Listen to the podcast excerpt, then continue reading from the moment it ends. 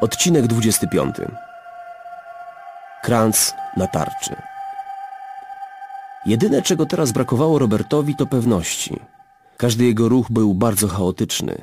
Nie był elektronikiem, ale nie miał najmniejszych problemów z konstrukcją sprzętów, takich jak maszyna aktywująca. Ale przy pracy nad cudzym urządzeniem zajmowało mu to o wiele więcej czasu, ponieważ musiał od początku poznawać urządzenie.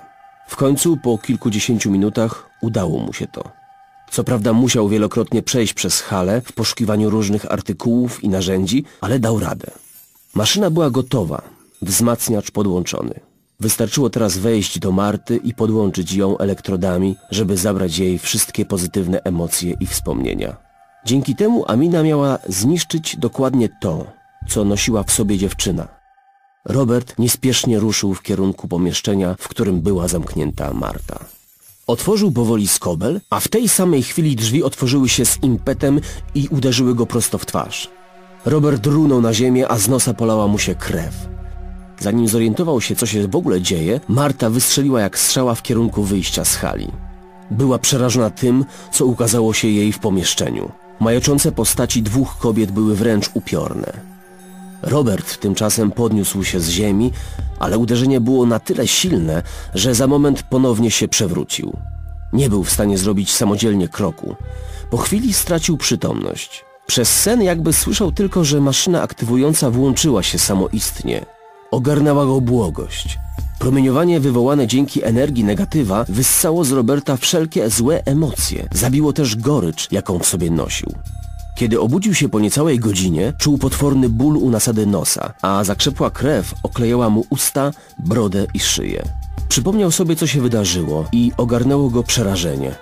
Co on chciał wyrządzić Marcie? Jak to możliwe, że posunął się do tego? Nie mógł pojąć, że był w stanie tak się zachować, mieć takie zamiary i chęć zniszczenia.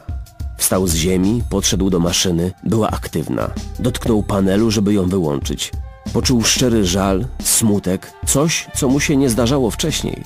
Zrozumiał, że z jakiegoś powodu maszyna aktywująca włączyła się i zadziałała na opak. A mina, zamiast zniszczyć, zadziałała w sposób twórczy. Także na Roberta. Zdał sobie też sprawę, że nie czuł się tak od momentu sprzedaży domu przez matkę, czyli od kiedy miał po raz pierwszy kontakt z Zorem. Ale to już nie miało znaczenia, bo od tego momentu jego życie miało ulec całkowitej zmianie. W mieście, które miało stać się jego domem. Wyszedł z fabryki, kiedy było już późne popołudnie. Dłonią ocierał jeszcze zbolałą twarz. Pomyślał, że musi przeprosić Martę, być może nie będzie chciała z nim rozmawiać. Ale nie będzie myślał o tym teraz. Pomyśli o tym jutro. I wróci tu, żeby zniszczyć urządzenie i spalić wszystkie notatki, żeby nikt nigdy więcej nie próbował tego, co on. Wiedział jedynie, że teraz miasto jest bezpieczne.